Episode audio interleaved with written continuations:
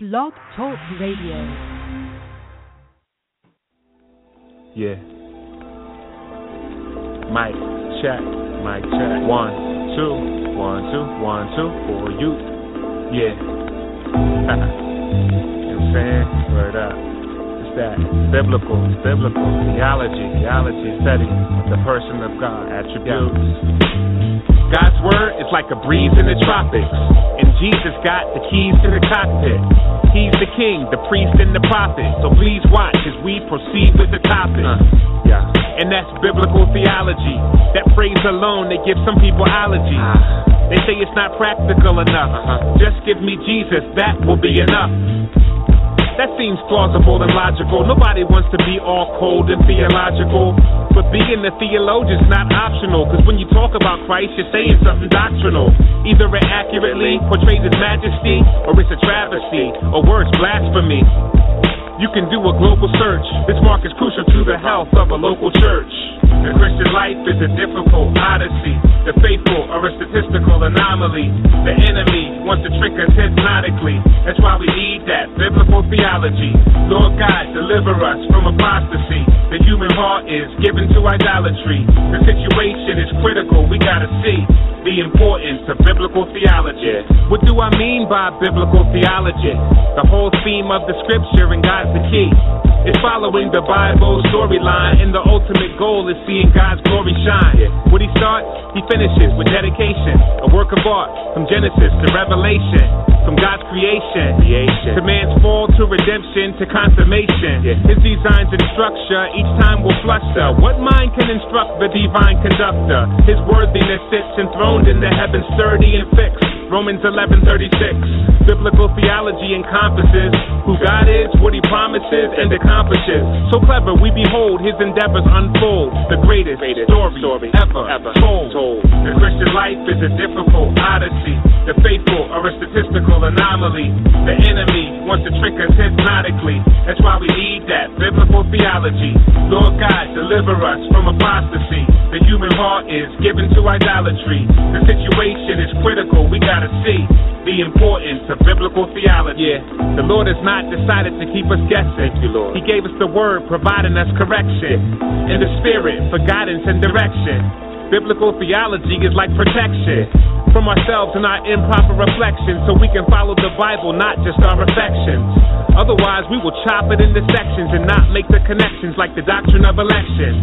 And Satan is waiting to slice us into mincemeat if our faith is a mile wide and an inch deep. Theology is like the root of a tree, which determines how rich the fruit's gonna be. And by God's grace, He'll breathe on us with His breath, lead us in His steps, show us His eagerness to bless. And we'll experience true peace within our depth because we'll know the meaning of Jesus and His death. The Christian life is a difficult odyssey. The faithful are a statistical anomaly.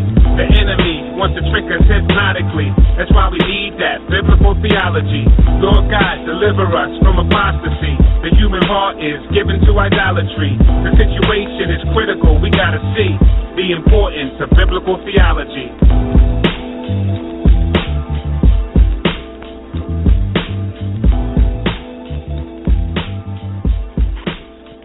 Welcome to another edition of Theology Matters. I am your host, Devin Pellew, and we have a pretty special show today.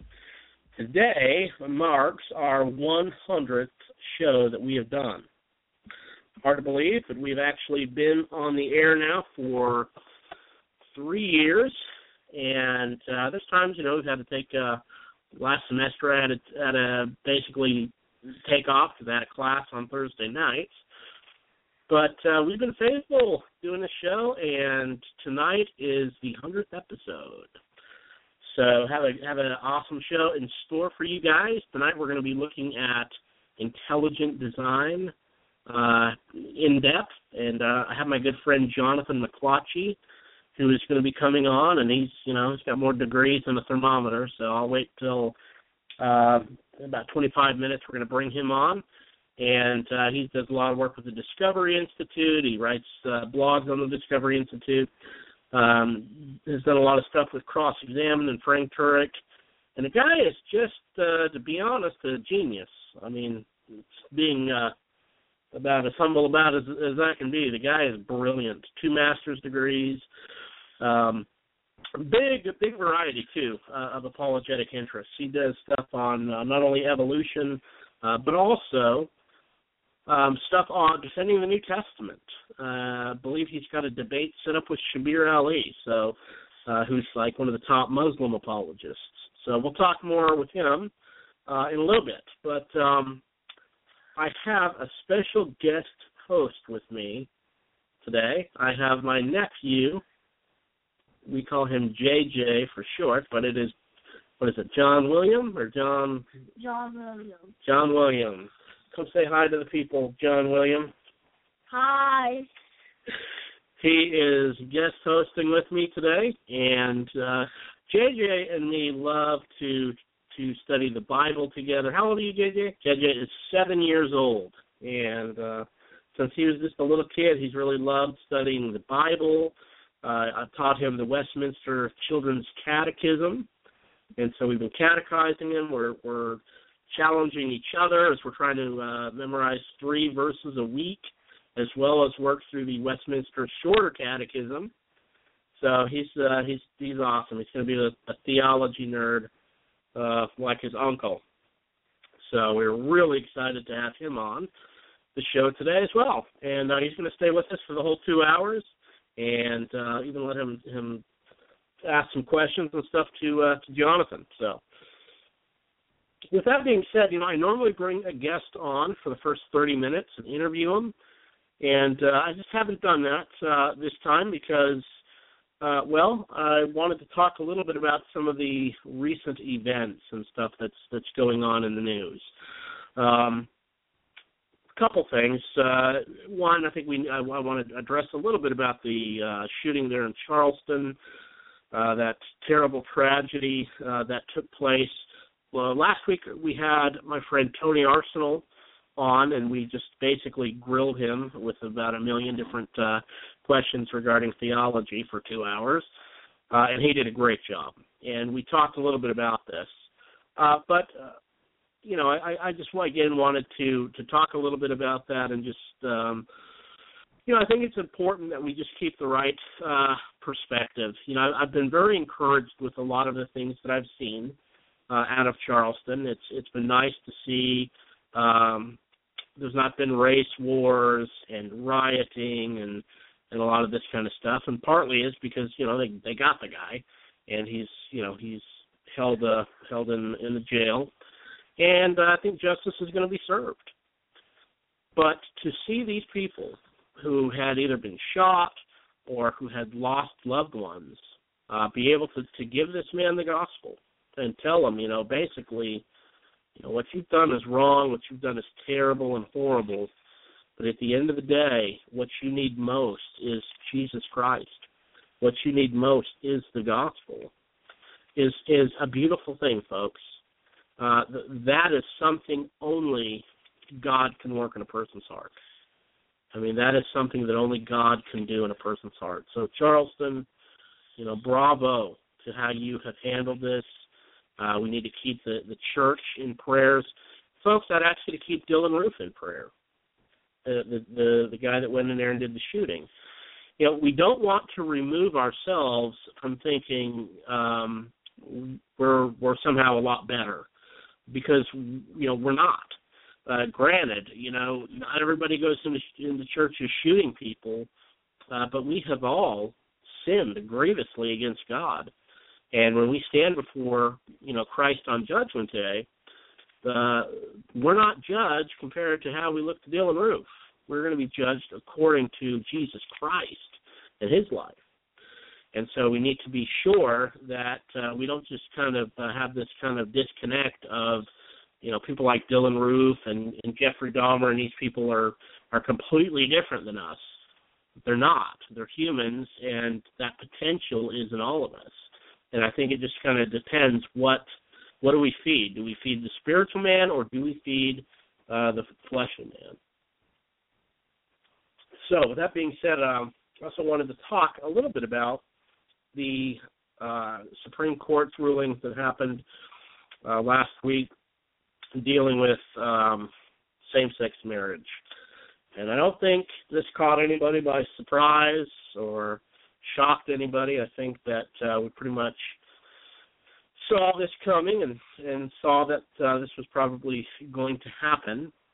Uh, but um, I think we need to, to also have a biblical response uh, as well.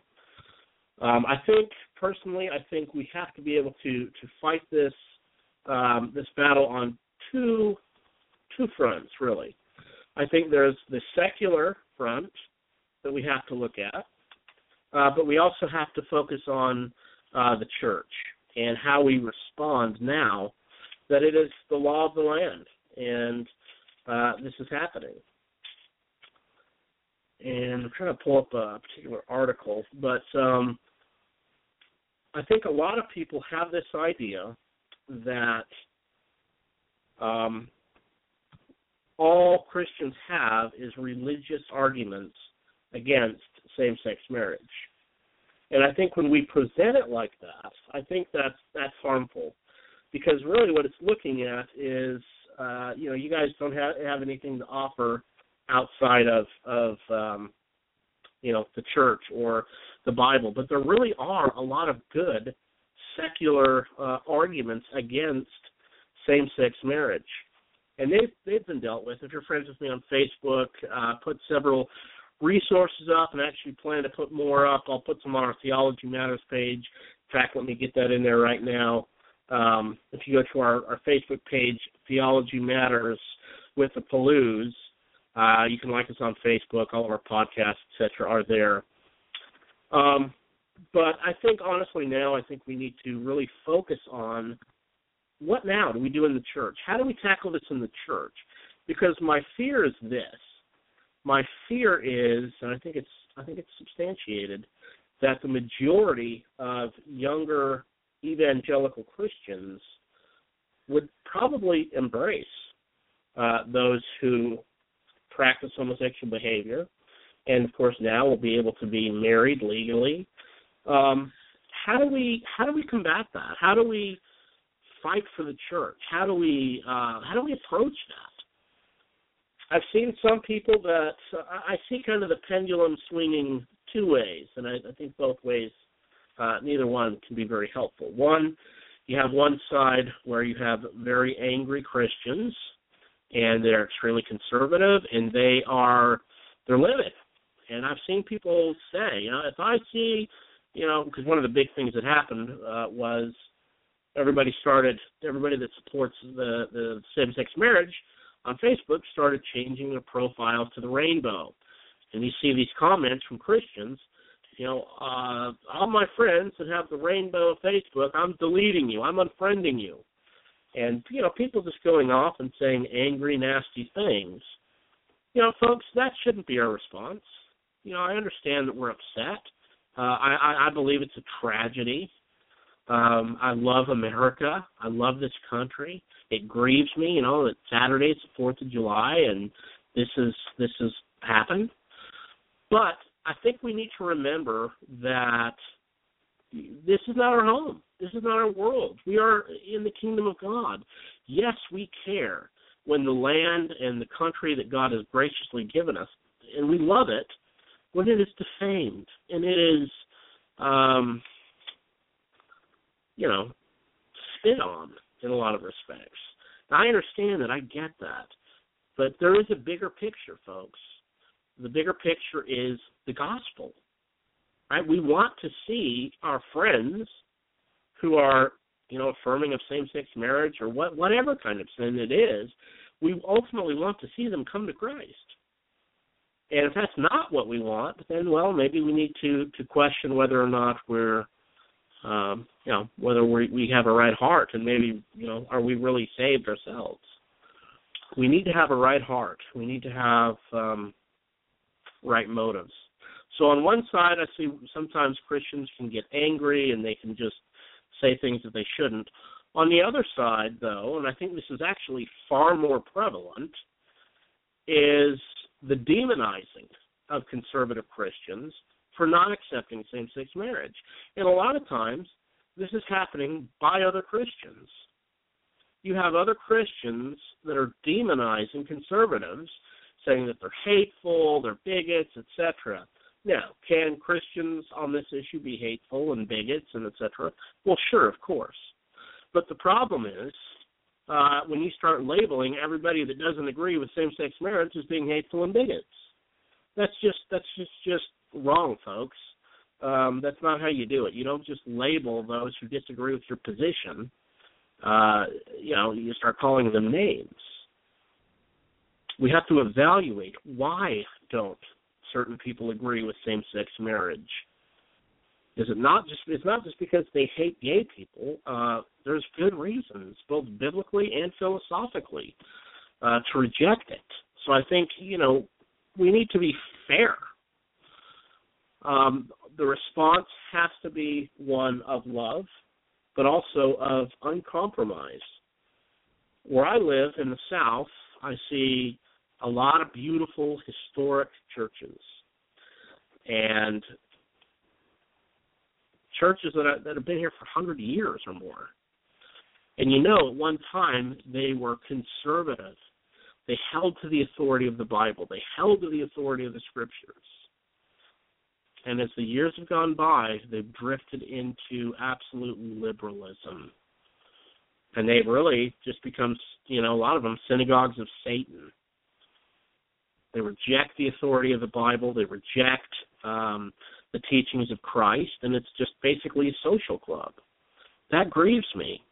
So my my my worry is we need to be able to defend this front um, in the church. We have to be able to do that. We have to be able to demonstrate why we think uh, homosexuality is is wrong against the scriptures. Remember, as Protestants, fo- uh, folks, you know, the formal principle of the Reformation was uh, sola scriptura, right? So that the Bible is the only infallible rule of faith and practice. Not saying we we can't study creeds and confessions, etc. In fact, JJ, uh, we call him JJ for short. So from here on out, I'll be calling him JJ. But uh, JJ, don't we go through the catechisms? Yeah, we do a lot. And we say the Lord's Prayer. Yeah. JJ JJ does a great job. And what do you think about that? What do you do? You, do you like doing the creeds? Do you like doing the prayers and that? Yeah, I love it Why do you like doing that? because it's just all about God. All about God. That's a good answer.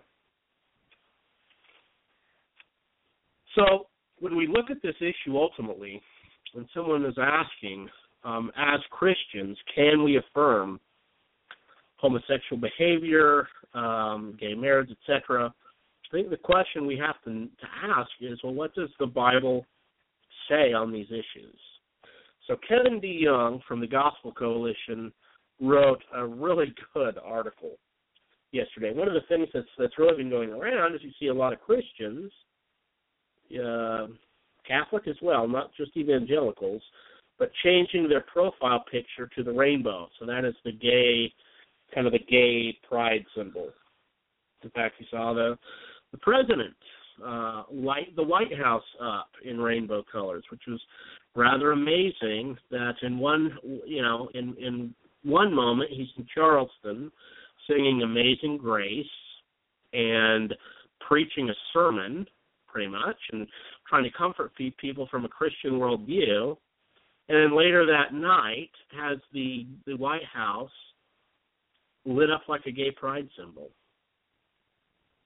and Christians defending it. And it just blows my mind, folks. I'm not trying to be offensive. Um, you know, on this show, I, I don't get into a lot of politics, um, but I think that we have to be consistent with our Christian worldview.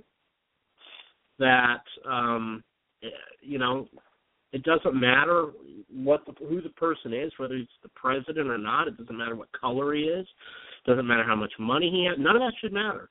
At the end of the day, is is what they are saying uh, against what the scriptures say? And if it is, if you're a Christian, you're not your own, friends. You're not your own. You are a slave of Christ. And therefore, we lay down our wants, our desires, our thoughts, and we look through a biblical worldview. That has that has to be how it is. If we're not doing that, uh, then then there's there's there's a problem. So let's look at some of these points that uh, Kevin DeYoung brings out. And what it is is it's 40 questions that he asks for those Christians who support homosexuality. First question he says, How long have you believed that gay marriage is something to be celebrated? I think his point here is this is kind of a late phenomenon. Uh, I don't think in the 30s, 40s, 50s, um, you know, this was something that uh, a lot of people in America, anyway, would have been celebrating. Yes, I'm, I'm sure it existed and I'm sure it happened, but I don't think it's something that has been celebrated. I think it's something that uh, is a recent phenomenon. That doesn't mean therefore it's wrong just because it's recent, but uh, you know we have to look at the look historically. Secondly, uh, he asked, "What Bible verses have led you to change your mind?" Uh, on this issue, what what are the Bible verses that have led you to, to, to change your mind on this? Is is there a scriptural reason that we've changed our mind, or is it simply uh, because the culture has changed? Now, therefore, we're we're changing our minds. Uh, see, fourth, he says, what verses would you use to show that a marriage between two persons of the same sex can adequately depict Christ and the church? He goes on and he lists several other questions. So I just I wanted to bring that up, and I wanted to um, point out that when it comes to these issues, you know, we don't want to lose heart, and we don't want to get angry, and frustrated. We need to be loving, and we need to be gracious, but at the same time, we also need to stand firm uh, on these issues. So that's all I'll say about that. I wanted to bring on my little nephew JJ, and we were going to talk a little bit about God and science because it is one of our favorite areas that we talk about, isn't it? Mm-hmm. So JJ, talk to us. Uh, Genesis one one. What does Genesis one one say? Nice and loud. In the beginning, God created heavens and the earth. The earth didn't have any shape and it was empty. Darkness was all over the surface of the world. At that time, the ocean covered the earth. The Spirit of God hovering over the waters. God said, Let there be light, and there is light. That's good. Good job. So we see in the beginning God created the heavens and the earth. And that would mean, of course, that God owns the heavens and the earth, right? He owns everything. He owns everything. That's right. If God created it, He's the one who gets to decide everything about it, right? Yes, sir. Yes, sir.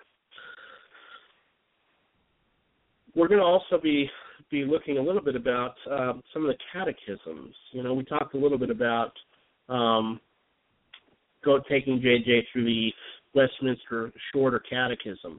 Some people would ask, well, what you know, what is the point of that? What is the purpose of going through the catechisms? I think it's because it really does help teach theology. They really get into the nitty gritty. If I ask JJ, JJ, who is God or what is God, you would say what? Uh, I would say that God is The Spirit. Spirit, right. How many persons are in the Godhead? Mm, three. That's right. Father, uh, Son, Son, Spirit. That's right, the Holy Spirit. That's good. It's been a while since we've we've actually got to go through these, but uh JJ at one time had over sixty of them memorized, and uh, it's important. It's it's very good. It's very important. Uh, he loves his Bible. He reads it constantly. Uh, and in fact, last week, JJ got to go to VBS for the first time. Talk talk a minute or so, JJ, about VBS. What did you learn? What were some of the things that surprised you as you went there that maybe you, you weren't used to because you hadn't been to VBS before?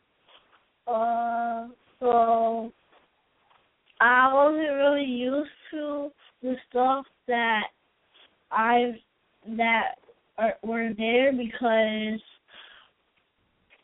at my church they don't really have that stuff. So, but I was really surprised at the stuff they had. And then when I got in there, I looked all around, and then I I was really surprised. What was? Do you remember what the theme of VBS was? What was the thing we were looking at? Vacation Bible School. That's the name of it. That's good. What was the theme though? Did we were we studying what? Uh, the way of the, wise, the way of the fool. the way of the wise and the way of the fool. So what is the way of the wise? The way of the wise is be well for for being wise. Um, is like one thing to be wise is to listen to your parents, do what they tell you to do, That's right. and to be foolish is to not listen to your parents and ignore them. Yeah, that would be the fool's way. So we learned we learned a lot about uh, the way of the wise and the way of the fool, and uh, the curriculum that we went through was John Piper's uh, curriculum on uh, for desiring God for kids. I think is what it's called, but it's it is really a great curriculum. Uh, learned some some Bible verses, uh, went pretty in deep, yeah, in depth on. Uh, on some of those things. And uh, what were some of the mockers? Remember, we looked at about four different mockers. Remember? Uh, yeah. Uh, so one of the fools were the godless fool, which is the fool that doesn't have any any room in his heart for God. The simple fool believes in anything. The mocker fool, he he he um uh mocks the things of God and God, and the rebel continue continue on the evil. Very good. He remembered all of those. We don't. e- We seriously do not even have notes here, folks. The kid is uh, kid is just a brilliant, brilliant kid. But we did. We looked at those things. We looked at the different types of fools. Um, tonight, as we kind of progress in the show, Jonathan's going to be calling in here in the next couple minutes. We're going to be looking at again intelligent design and kind of contrast that with evolution. Now, I'll say up front, um, I think Christians can certainly make a mistake. Um, you don't want to classify everybody that believes in evolution as an atheist, uh, because there are a lot, uh, a lot of Christian groups that would believe in theistic evolution. And theistic evolution is just the view that God used evolution to uh, bring about the creation. And so, what we're specifically, I think, want to look at tonight would be those who not only um, accept evolution, but also would reject, um, would also reject theistic evolution as well. Of course, I don't know how they would do that, but we'll, we'll get more, we'll get a little deeper into that. So, what we're going to do right now, JJ, we're going to take a break. Is that that good? Yes. All right. So we're going to take a take a two minute break.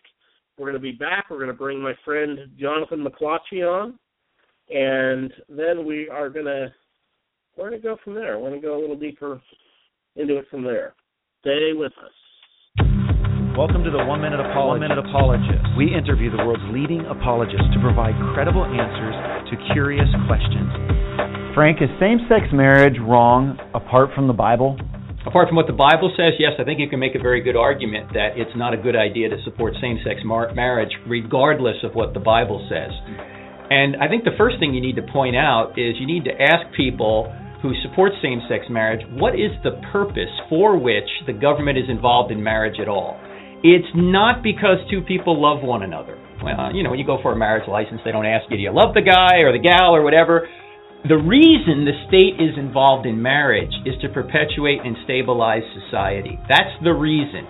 I mean, we love all sorts of people in our lives, and we don't call those relationships marriage, or the government doesn't call those relationships marriage. The only reason the government says that marriage between a man and a woman is going to be considered marriage is because it brings great benefits to society, and, particularly children. It perpetuates and stabilizes society. Here's the fundamental problem. If you equate same sex relationships with opposite sex relationships and call them marriage, what you're doing is you're telling society that marriage has nothing to do with children because gender is irrelevant to marriage at that point. You see, where same sex marriage is put into place, you don't have two types of marriage. You don't have same sex marriage and natural marriage. You just have genderless marriage. And so marriage is seen by society as something that has nothing to do with children. And when marriage has nothing to do with children, there's no institution in society to protect children. That's the ultimate problem, Bobby. And the problem is becomes a, a, a bigger issue when you consider that the law is a great teacher. Many people think whatever is legal is moral and whatever is illegal is immoral. So if you teach people that heterosexual and homosexual relationships are equally the same in terms of marriage, then you're teaching them that marriage is just about coupling. It's just about the romantic desires of adults. And so when that happens, society has lost the fundamental brick in the foundation of civilization. The fundamental brick is the biological two parent family. If society does not say that's the special relationship, mm-hmm. then society is ultimately going to crumble. When the bricks of a, of a building begin to crumble at its foundation, the whole building comes down.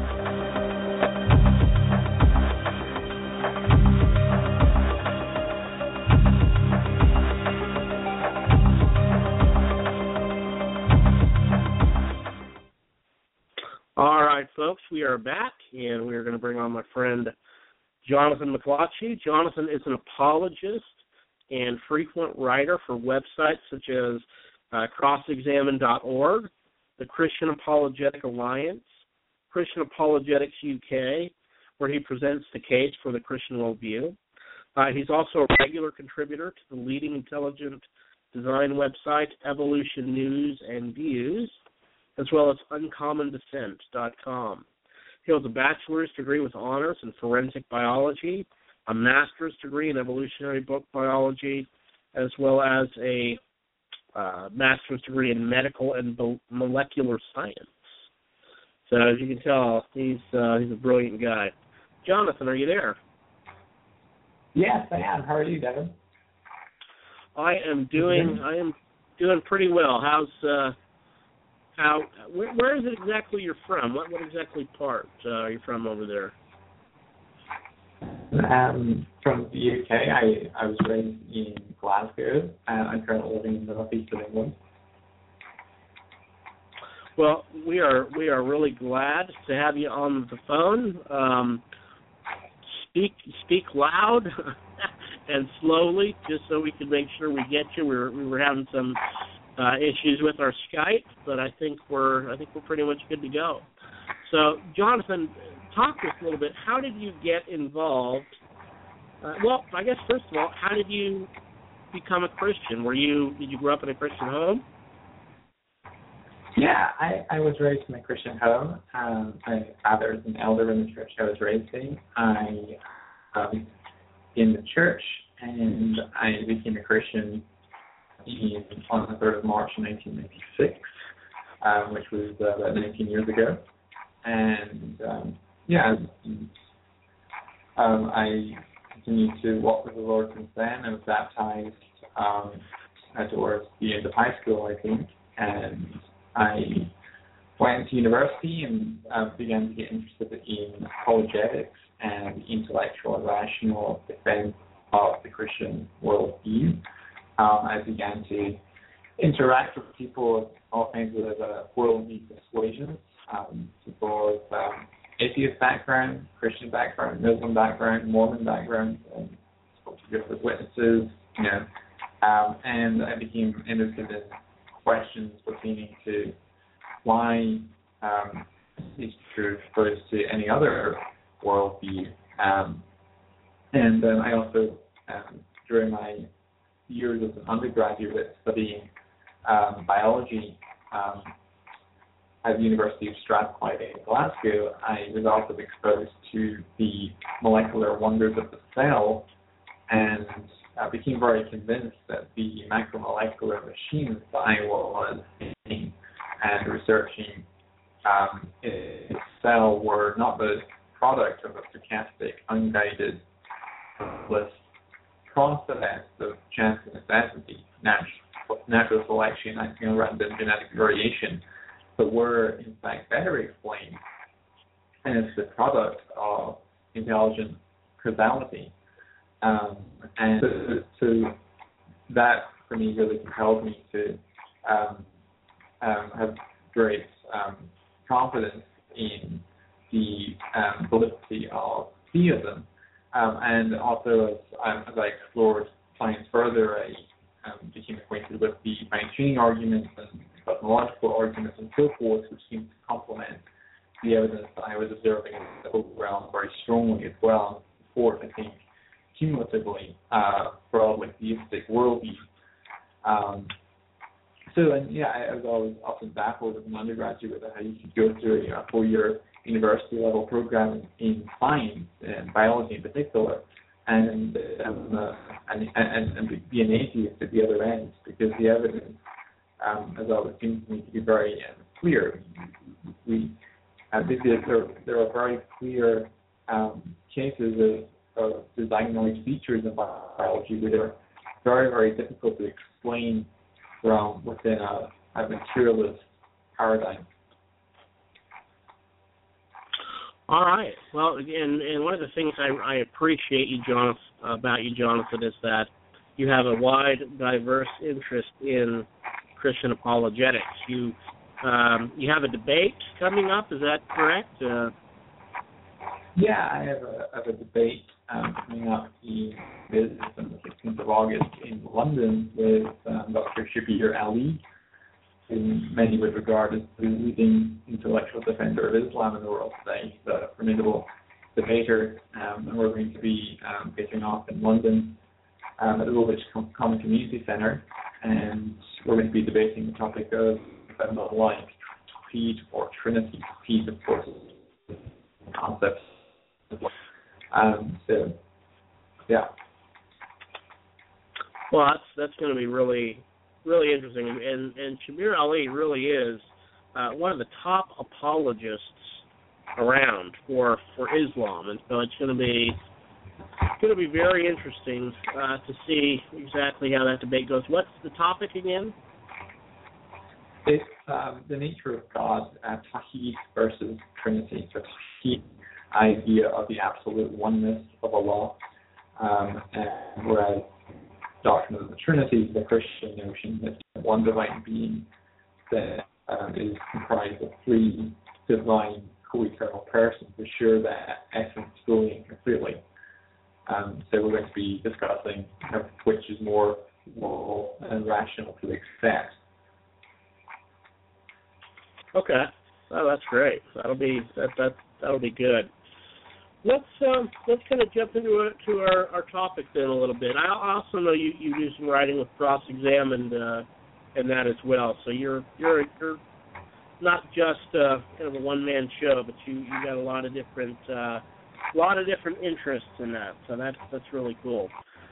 So let's talk a little bit about why should Christians care about studying uh, some of these issues with with uh, intelligent design? Why why why even bother with apologetics?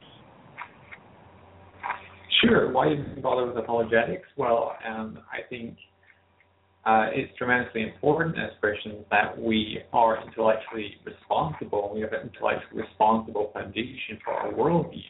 Um, there are many different worldviews out there, and each of them claims about reality, and each of them is believed by people, and so we have to show why Christianity is true, um, and other worldviews which are which are equally devoted um, adherents. Why why is Christianity true, and those other worldviews are false? Um, and I think as Christians we are commanded to love the Lord our God with not just our hearts, but also our mind, our intellect. And we are commanded in Scripture in the book of Proverbs, chapter 14, verse 15, And we, it says, the simple man believes everything, but the prudent gives thought to his steps. So we are told to have a reasonable faith. And 1 Thessalonians 5.21 tells us to test everything, hold fast to the good. So we're supposed to be discerning as Christians. We're supposed to have an intellectual gospel worldview. And 1 Peter 3.15 is another example where it says, in your hearts, honor Christ the Lord holy. Ready to give an answer to everyone who asks you to give a reason for the hope that lies within you, but doing so with gentleness and respect. Um, and uh, in 2 Corinthians um, chapter 10, um, and Paul speaks about how we as Christians demolish arguments and every pretension that sets itself up against the knowledge of God, and we take captive every thought to make it obedient to Christ. Um, so the, apologetics has utility in evangelism. Uh, so um, we want to call others to um, accept Christ as as their Savior and to accept the free gift of salvation through the blood of Christ shed upon the cross. And and and but when we're calling people to, to do that, we need to show them why it's reasonable to do so. And we do that in the arguments and, and yeah, sure, we can't use our, You can't rule the apologist to usurp the rule of the Holy Spirit in people's hearts. So we can remove the blocks, um, and we and um, and close our mouths, as it were, um, because the the Holy Spirit is able to use mechanisms and vehicles, and God has um, you know it is appropriate to use arguments as part of the instrumentation, part of the instrumentality of bringing people, drawing them unto himself. So um, arguments are, are I think, in having a, not a blind faith, but a, a rational faith. And you John said that he wrote his gospel so that um, so that you might believe, and that by believing you might have life in his name. And the, the book is chock full of examples of the miracles that Jesus performed on earth, which were given as signs and evidences that would convince people of his divine credentials. Um, so, um, as to the, topic of this particular discussion, which is intelligent design, which is a very specific um, area, um, why is that important? Well, I think um, it, the, the neo-Darwinian camp, which um, is really the antithesis of the intelligent design paradigm, would maintain that we are the product of an unguided, stochastic, blind, mindless mechanism of chance necessity, natural selection acted on random variation um, to produce all the diversity and complexity of life that we see on Earth today. And if that is the case, then I think you run into some serious, um, not just theological, but philosophical problems. Um, if you are if you subscribe to uh, traditional theistic worldviews such as Christianity. Um, for example, and not even God can direct process which by its very nature is undirected. To the extent that evolution is Darwinian, um, it can't be described as theistic. The name the the the the, the, the whole idea of evolution really um, is I think incoherent because the extent that evolution is theistic is not Darwinian the extent that it's Darwinian, it's not theistic because um, the, the whole point of um, evolution, as proposed by Charles Darwin and um, and and its, and its modern incarnation, um, neo-Darwinism, modern synthesis, and so forth. Um, the, the, the, whole point is that the natural selection can serve as a designer substitute. It can explain the appearance of design without recourse to a designer. And um, we, we obviously believe as Christians that God has left traces and hallmarks and, and, and evidences of his work in nature. And for example, in Romans chapter 1, verses uh, 18 through um, 25, the section um, it says, verse 20, that, um, that, that God has made it plain to people. Um, for the creation of the world, God's invisible qualities, the eternal power and his divine nature have been clearly seen, being understood through what has been made, so that men are without excuse. And um, and it says that um, that people um, a they suppress truth and righteousness, and um, if if um, if there's if God is taking great pains to um, to hide His activity and to cover His tracks, as it were, then I think that leads to serious um, problems. Um, and so, so, so the, the, these, I think, are the, are the main um, issues that are at stake in the debate. Is, is are, are, we the result of a, mind, of a, of a purposeful, um, goal-directed process of intelligent design, or are we the product of an unguided, blind process that didn't have us in mind? Um, so I think that's the key issue that's alive in right. the debate. Right. Okay. Let's let's look at this. Um, explain, kind of give us a a, a definition. JJ, do you want to? I'm going to let my my nephew. I'm going to let him ask ask this question here. What is what is that question there? What is ID? So what is What ID? intelligent design? well, intelligent design is defined as the idea that there are certain patterns in nature which are best explained by um, intelli- by an intelligent cause rather than an unguided process. Um, so it's it's a positive inferential argument. Um, basically, predicated upon what is and philosophers of science would call the inductive method of, the, scientific inquiry. The inductive method in basically is, um, is the inference to the best explanation for multiple competing hypotheses. So um, the famous 19th century geologist Charles Lyell, in his Principles of Geology, uh, which was subtitled Being the Attempt to Understand Changes in the Earth's Surface which because of causes now in operation, he basically insisted that if you want to explain events in the remote past, one should let one's present experience cause and effect guide their search for the best explanation. Um, and so, for example, if you want to explain the presence of volcanic ash on an island, then you favor the volcanic eruption hypothesis over the earthquake or the flood hypothesis because in all of our all of our experience of the cause and effect structure of the world, all over the human experience, you might say, um, volcanic ash is known to come from volcanic eruptions and only from volcanic eruptions, not from floods, and not from earth. And so, based upon the inductive method, you would infer that that is the most causally adequate or the best explanation for that particular phenomenon. When it comes to explaining um, a phenomenon such as um, biological information, now in all of our experience, all of our uniform repeated experience of the constant effect structure of the world, we know of only one type of cause, one category of explanation, which is known to be causally efficacious to this um, phenomenon of information. Whenever we find information in our everyday experience, whether it's in the form of a, um, a, a newspaper headline or the paragraphs on pages of a book or um, or um, a hieroglyphic inscription or a computer programming script or what have you, we know that um, when you trace it back to its origin, back to its source, it uniformly originates with an intelligent cause.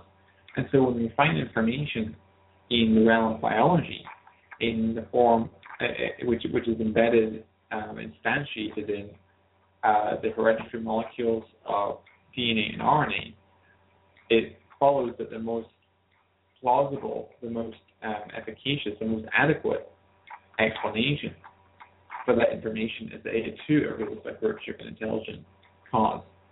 So basically, um, we're often um, accused of making an argument from, from ignorance, um, an argument um, based upon what we don't know rather than what we do know. We're, we're told that intelligent design basically is offered as a placeholder for uh, the gaps in our scientific knowledge. We can't explain it by natural mechanisms, therefore we just plug in um, an intelligent designer or God to fill in the gap. Uh, and this is something that's called the God of the gaps objection. Whereas intelligent design really doesn't work like that. Basically, we're making a positive inferential argument based not on what we don't know, but on what we do know uh, about the nature of causes and effects and what types of causes are necessary to produce certain types of effects. Um, for example, when you when we're trying to explain um, the origins of developmental pathways, um, we know that, or something like metamorphosis in from from a caterpillar to butterfly. So that whatever is the phenomenon, at least I would argue, has to be something which is fundamentally directed. Um, because if you're a, a butterfly, if you're caterpillar morphing, you have to undergo um, and through the chrysalis stage where your tissues are disintegrated into a type of soup, and then you are, and then you have a, a second body which develops. You, you and there's um, that that kind of process requires a goal-directed um, phenomenon. Whereas I think that's that difficult to account for within a Neo-Darwinian paradigm.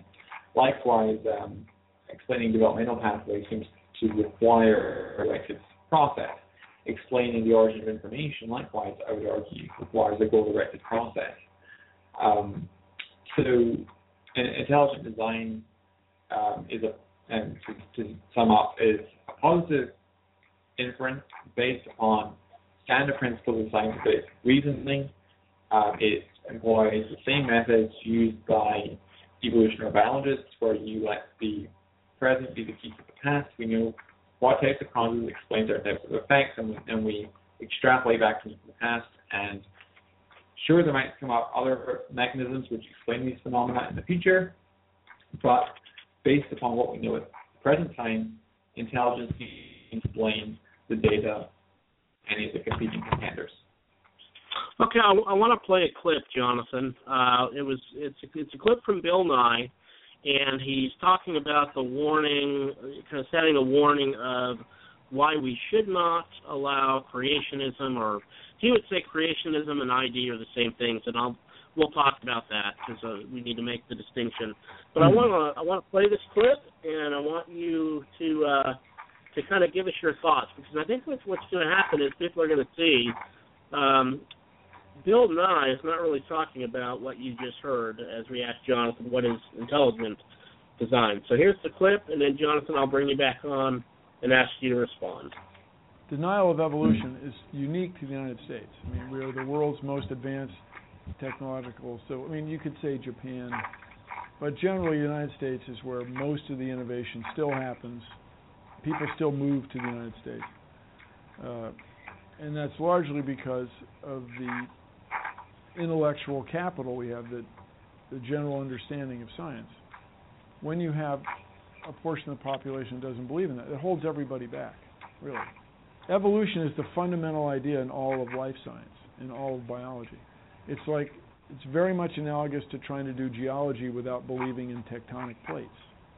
You're just not going to get the right answer. Your whole world is just going to be uh, a mystery instead of an exciting place as my old professor Carl Sagan said, when you're in love, you want to tell the world. So once in a while, I get people that really, that, or that claim they don't believe in evolution. And my response generally is, well, why not? Really, why not? Your world just becomes fantastically complicated when you don't believe in evolution. I mean, you, here are these ancient dinosaur bones or fossils. Here's um, radioactivity. Here are distant stars that are just like the our star, but that are at a different point in their life cycle. The idea of deep time, of this of billions of years, uh, explains so much of the world around us. If you try to ignore that, your your worldview just becomes crazy. It's just uh, untenable, self inconsistent. And I say to the grown-ups, if you want to deny evolution and live in your in your uh, world that's completely inconsistent with everything we observe in the universe, that's fine. But don't make your kids do it because we need them.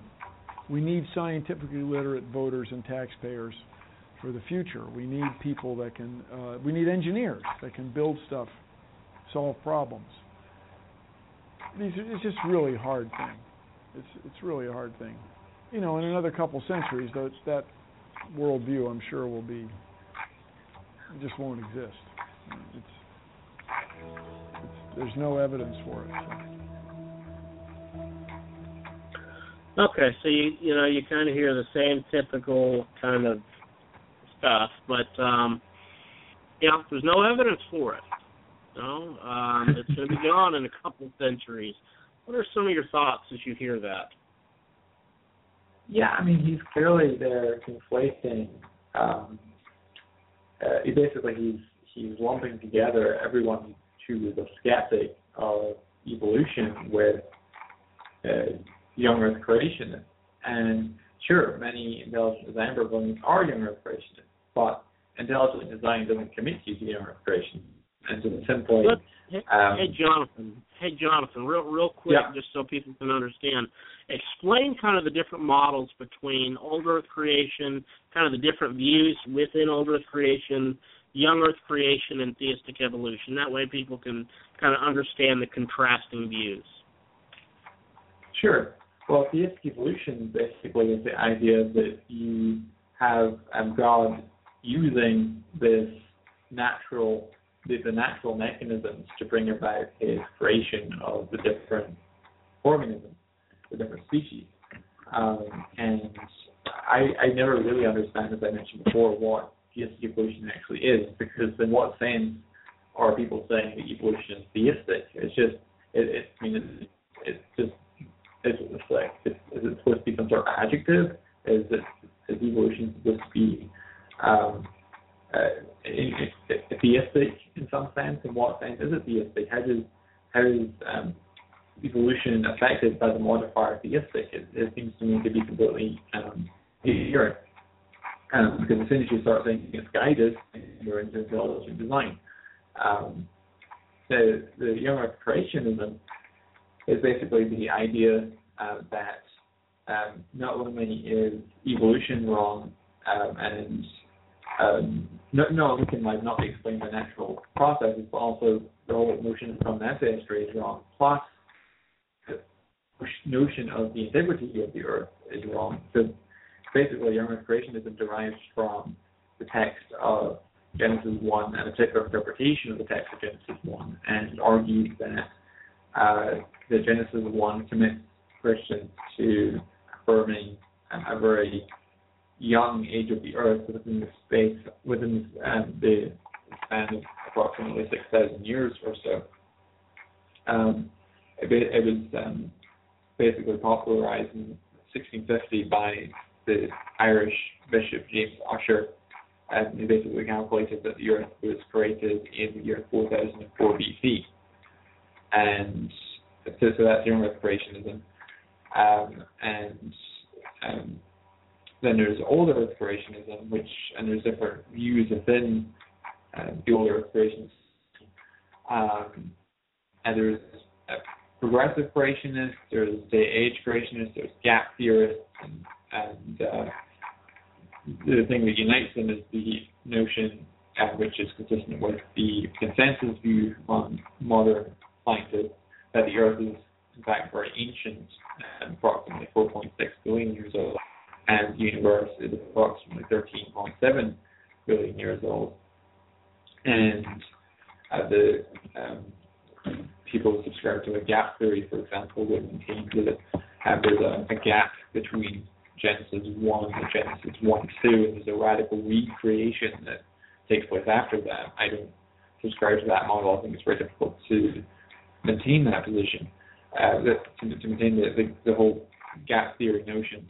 Um, and there's uh, day age theorists which would maintain that uh, that each of the days is um, it, it relates to an, a geological epoch, if you will, um, or an age, um, and is not necessarily to be interpreted as a, a literal 24-hour period.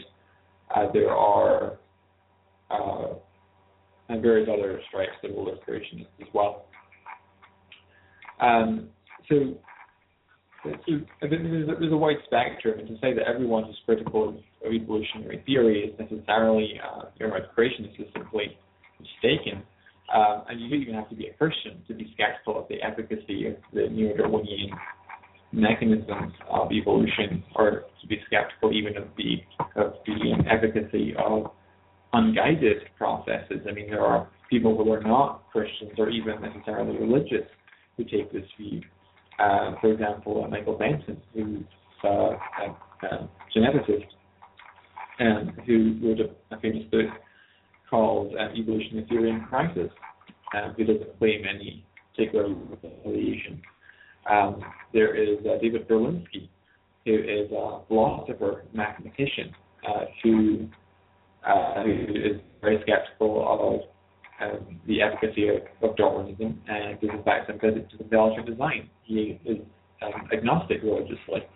Uh, Steve Fuller, who is a philosopher, sociologist at the University of Warwick, is um, is an agnostic and self-described secular humanist. Uh, Bradley Monton, um, who's at the University of Colorado Boulder, um, is a is an atheist who's um, at least sympathetic to the arguments for intelligent design. Um, and there are, there are others as well. Uh, so um, you, one one can be skeptical of, of the ability of evolution to explain the complexity and diversity of life without ever uh, subscribing to any other views such as creationism or um, even belief in the Bible. So he's really just conflating a lot of ideas when really issue is a lot more than he wants to represent it as. Um, but um, I, I, think it, it is is really quite condescending on the part of Bill Nye to um, to treat everyone who is skeptical of, of these mechanisms as basically being anti-science uh, when it's just clearly um, not true. There are many very well-credentialed scientists who are and skeptics of Darwinism. Um, and um, for, for at to the Biological Institute, uh, um, a molecular biologist who uh, did his postdoc work at Cambridge, or um, uh, Richard Sternberg, who has two PhDs, uh, one in evolutionary biology and one in systems biology, who is a skeptic of of Darwinism and a supporter of intelligent design. He used to work at the Smithsonian Institute and indeed the National um, Institute of Health, the NIH. Um, and uh, there, there, are many others as well. So um, I, I, I just think he, he's really been quite condescending and, and not really um, representing to his audience the actual situation. Right. Right. Okay. Let me let me go ahead and give the number out uh, for those who may want to call in. Um, number is seven six zero five four two three nine zero seven. Seven six zero five four two three nine zero seven. We want to hear uh, hear from you guys. Uh, maybe you agree with um, with Jonathan. Uh, maybe you don't. Maybe uh, maybe you're a Roman Catholic who believes in evolution, and you don't see any discrepancy between uh, belief in God and uh, the theory of evolution, or or you know whatever. So call in. We, we want to hear from you. I think Jonathan's big thing is he's he challenges Darwinism basically on I think scientific grounds. Um, I think is is and I think that's a good route to go. I, I do think um, you know the Bible does tell us, the Bible does inform us. Um, I think there's there's ways that the Bible um, sets some parameters when dealing with Genesis, just based on the, his, you know the narrative and what it is, and being a histor- historical book.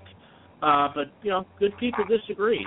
Uh, there's there's uh, you know I'm a, I'm a young Earth creationist. Uh, I remember when I first came to the Lord.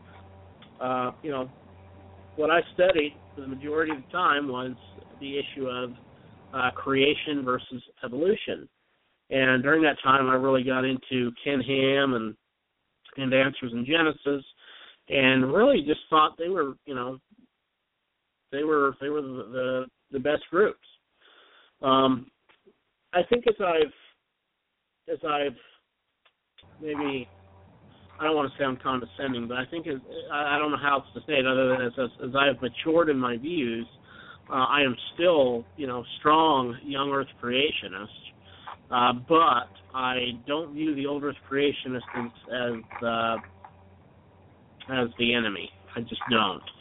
Um, there's a lot of brilliant men You know, one of my one of my heroes of the faith, Dr. Norman Geisler, um, was on the, the Council of Biblical Inerrancy in, in '78. You know, ICBI and etc. And uh, you know, he holds to an old earth, and several several leading apologists do.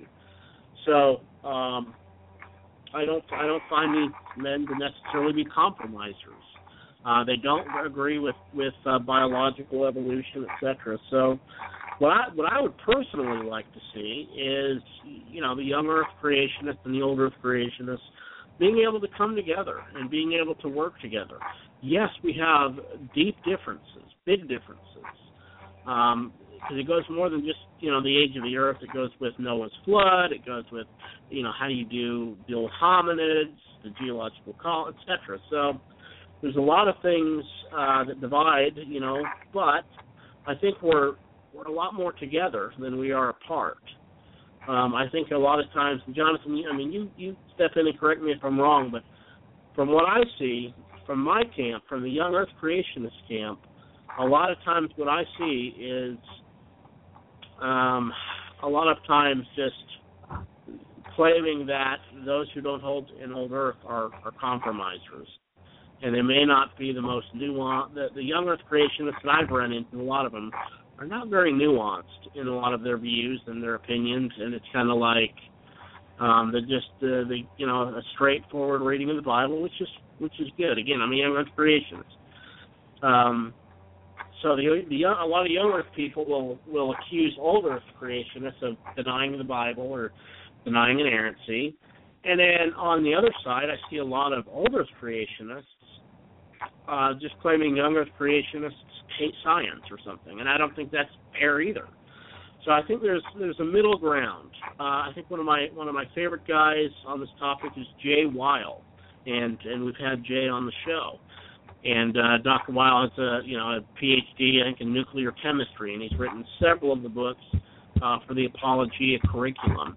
He's a strong young Earth creationist uh, but at the same time, he appreciates a lot of what the older creationists do and uh, what they contribute. And so, you know, I would like to see, you know, why we can firm holdly, firmly hold our beliefs.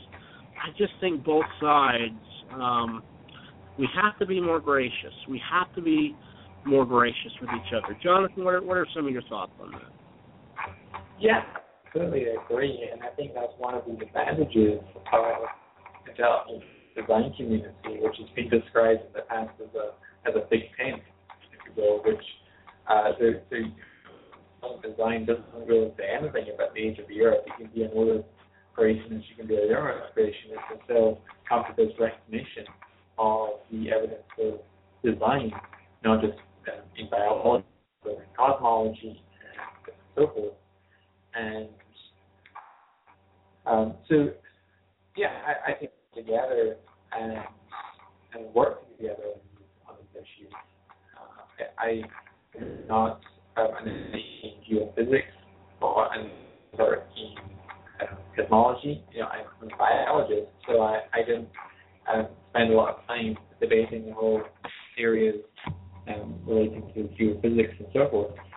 But um, I, I think it's um, uh, um, I, I, I think it's really good when um, scientists um, work together on the in the intelligent design community, even coming from different views on the edge of the earth issue, which I, I, th- I think is a is a completely separate issue which needs to be addressed in and of itself. Yeah, and I, I think um, you know I think when dealing, especially in the secular arena, you know, folks, uh, for the young creationists there, I just don't believe they're going to teach biblical creationism, flood geology, that stuff. It's not going to happen. Um, I think the best Right. approach, the best approach is to deal with them on the scientific grounds, dealing like with, with biology, right? So Right. instead of having to get into the age of the Earth and carbon dating and whether dinosaurs lived with humans, I, I just don't think that's. We don't want to do Right. that. Let's let's do And- like and uh, I- and all these other. Yep, go ahead. I, I think, you know, especially if you have expertise in an area, then you should approach that discipline with um, an attitude of graciousness and humility. Well, I'm, I'm not trained in geophysics. Um, and then when uh, someone like Andrew Snelling comes along, who's a young creationist doing a PhD in geology, um, you know, I um, I have to have an attitude of humility. You know, I I um, I'm in no position to um, to um, argue with him or to um, from a scientific point of view because I'm just not schooled in those areas. So I, I think I think it's important that and, and in the Christian community we we need to get brothers and sisters and work together in unity with our brothers and sisters in Christ, even when I have different views on some of those more peripheral issues. Yeah, I think that's I think that's good. I just we have a big enough front to to deal with and enough issues going on. I think um I think that you know we had um trying to remember the gentleman's name wrote a book on genetic entropy. I'm trying to remember his name. I yeah, bought his John book. John Yeah. Yes, yes. He came to to SES where where my seminary is and did a talk on that and um I specifically asked him, you know, what about people like Fuz Rana, reasons to believe, and he said, you know, I have no problem working with him and and Old Earth creationists because you know, though we agree on, uh, we disagree on the time, the timing of when did God, you know, create. Um, the bigger question that we both agree on is, did God create? So I think, you know, if we focus on the age of the Earth and some of those intramural debates, um, you know, after a person gets saved, I think that's just wiser than um, making that the gospel issue. Um, and I'm not saying Yeah, just, a, a lot of you guys do that, but some some young Earth guys do. yeah, I, I certainly see the whole intelligent design debate as being a more fundamental issue than the age of the Earth. And so that's why I choose to major on that rather than these more peripheral matters that Christians can respectfully and thoughtfully disagree with each other on. Yeah, it was frustrating because the the, the week after the Bill Nye, so the Bill Nye Ken Ham debate had I don't even know how many millions of people watching. I mean, a lot of people watching. Um, and it was basically two guys that were really two caricatures of each position. And the week after, you have you have uh, William Lane Craig and Sean Carroll, who are both you know top in their field. So it was, and, and nobody really, you know, not not nearly as many people would watch that. So, you know, it's it's frustrating, and I think it's I think it's I don't think it's right that as as believers that we just frame it as you know the young Earth position is the only position. You know, yeah, that's the position I agree with. I, I'm convinced of that. But there are all you know there are a lot of smart Christians that are better than me that would disagree and have you know reasons to do so. So I think you know we have to be honest about that. Had it been you know a different model, had had Stephen Meyer gone up there and debated Bill Nye uh, on just you know the information theory, etc., the whole world would have seen how weak Darwinism is. Yeah, I, I think the Bill Nye Ken Ham debate was really a, a huge missed opportunity. Uh, I mean, what an opportunity to, to tell such a huge audience about the tremendous evidence that has emerged in biology for design um, and from other fields like cosmology and so forth. But uh, Ken Ham really majored on peripheral such as age of the Earth, and I think he could have done a far better job majoring on uh, these fundament, more fundamental matters of uh, the detectability of design in nature. But let's let's let's look at the next uh, let's look at the next topic as time is getting away from us. I, I love the issue of ID. It's it's, uh, it's a lot of fun, folks. Again, if you want to call in seven six zero five four two three nine seven seven six zero four two three nine zero seven. We want to hear from you, and we'll probably take a break here in about five minutes. But uh, Johnson, talk to us uh, when contrasting ID with um, with kind of the general theory of evolution. Looking at the origin of life. Now, a lot of evolutionists are going to say um, origin of life has nothing to do with the theory of evolution.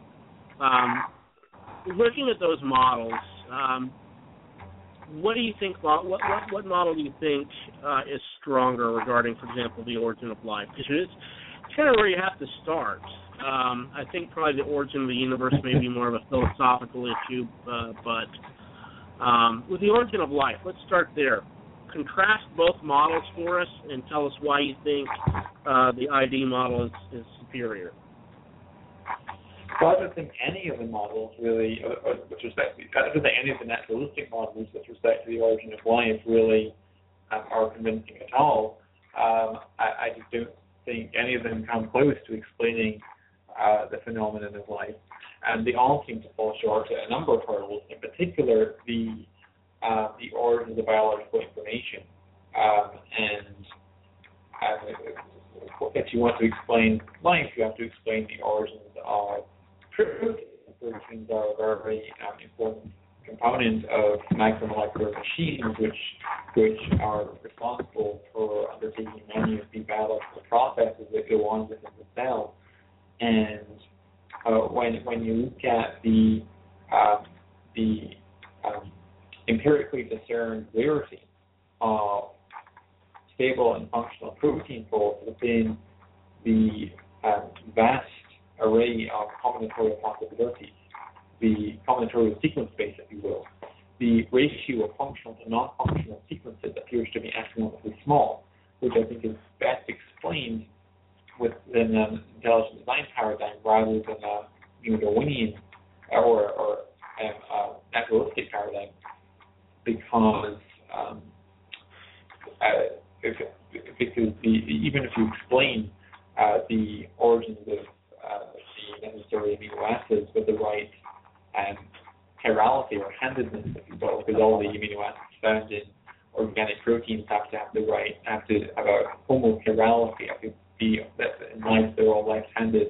There's left-handed and right-handed um, isomers um, of each amino acids, and um, if, if you just produce them randomly, then you normally would end up with something like a racemic mixture, where you have a, a random 50-50 mixture of left and right-handed amino acids, which is no use. But even even if you explain that hurdle, you, you still have to explain the origins of proteins, and, and it seems that they're that it's very difficult to stumble upon these functional and stable protein folds. And there, if you're explaining, for example, uh, um, uh, uh, proteins basically have a, a, a primary um, structure, which is the, the, sequential arrangement of the amino acids, and then these amino acids uh, then control the protein uh, collapses into three-dimensional conformation. So you have the secondary um, structure, which are the um, beta sheets, um, and the alpha helices, and its tertiary structures, um, and which are like domains um, of proteins, and then these domains packed together to form the quaternary structure of the protein. And uh, these proteins are dynamic structures which um, contribute to um, these uh, machines which are involved in processes like DNA replication or transcription or translation or um, or involve the um, motility or, um, or things like that. And uh, it, it, seems that to explain the origins of biological protein, uh, biological proteins um, within the time allowed is prohibitively difficult because they are um, they, they, seem to be so uh, rare within the vast array of combinatorial possibilities, ways that you could arrange the amino acids. Douglas Axe, for example, in 2004 published a, a well-known paper in the Journal of Molecular Biology, um, where uh, basically he took a, uh, a domain from um, an enzyme complex called beta-lactamase, which is involved in conferring antibiotic resistance to certain bacteria, and he performed what's called a site-directed mutagenesis experiment where he randomly altered the protein and looked at you know, basically he, he in the paper he tries to work out what out of all the possibilities of ways you could arrange this amino acid residue, which is 150 amino acids long, how many of these possibilities are actually um, functional and how many are and so he calculated the ratio of non-functional sequences as one in uh, 10 to the 7th power, which is um, astronomically small. Um, and then when you factor in the, the fact that many macromolecular machines require many separate proteins to act in concert with one another, then the probability just multiply exponentially. Um, so I, I, think that um, the origin of proteins and the origin of macromolecular machines and the origins of um, uh, DNA and RNA um, and so forth are, are, are, um, are, are extreme problems with modern origin of life models. Um, of, of, course, there's a well-known paradox uh, that needs to be explained with respect to the origin of life, where the DNA is encoding for proteins, and then proteins are involved in the machinery which uh, directs the synthesis of new DNA and the DNA replication machinery. Um, so this leads to a chicken and egg paradox, which came first. And so origin of life researchers have proposed that the um, original situation was what one might call an RNA world, where you have um, RNA serving as the information medium, just as DNA would. The RNA also um, has the ability to perform um, a captain uh, uh, perform some substitute some of the functions of enzymes. Um, so basically, um, it's proposed that, that an RNA world preceded the world that we now see in the story, is the DNA protein world.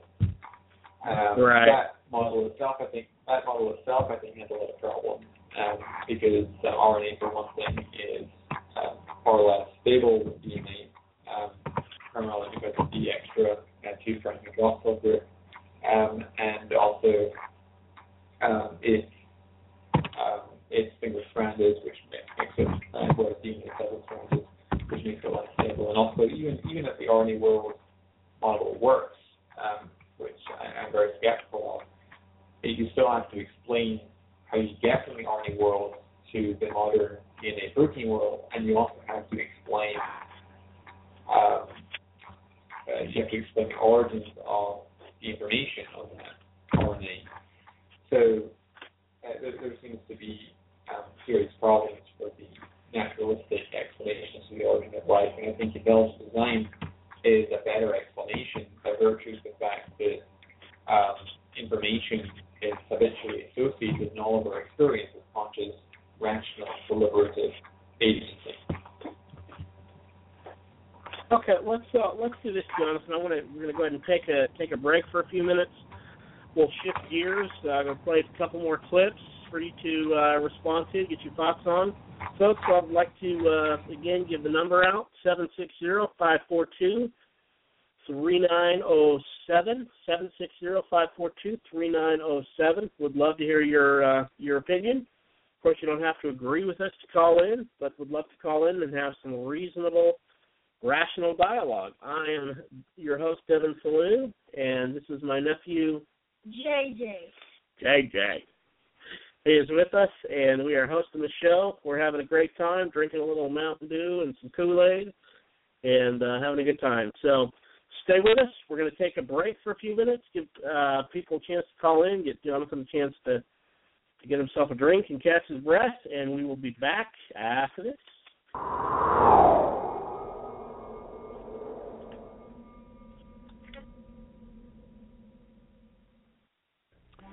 Reformed theology is biblical Christianity come into its own. And by that I mean Reformed theology is a desire to express biblical truth in its fullness in a biblical way.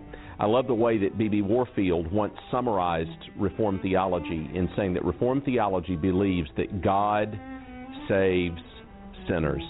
What we mean, first of all, is that we have a high view of God We believe that God is sovereign, that He is the ruler of all things by the word of His power, mm-hmm. that He is the providential Lord of nations and of history. We have a high view of God's holiness.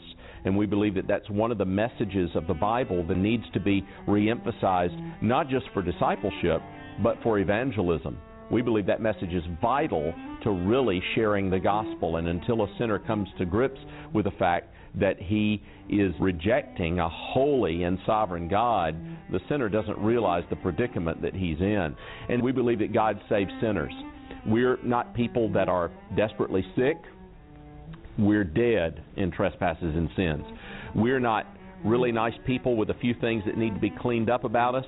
We are mm-hmm. sinners to the core. We also believe that God saves, not that God makes us savable, not that God makes us able to save ourselves, but that God actually does the saving, that it is He who reaches out and draws His children to Himself sovereignly and savingly. Reformed theology is simply attempting to do justice to what the Bible says about God, about salvation, about sinners, and about the totality of the Christian life and God's plan in this world. And so we seek to be, first and foremost, biblical Christians, Christians that believe the Bible, whose thoughts are molded after biblical teaching, and who live the Bible.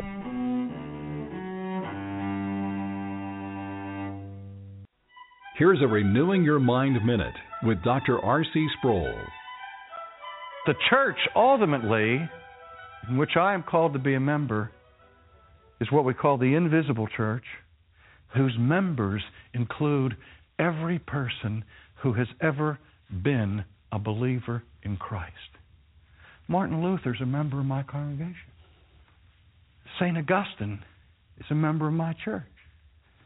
And when we come and worship together as a community on Sunday morning, we're not just having fellowship with each other, but we have a mystical union with Christ, and Christ has the mystical union with all of his people. So, by virtue of our communion with Christ, we also are in communion with all of the saints, with all of the people of God. It transcends space, it transcends time. For today's special offer, visit renewingyourmind.org.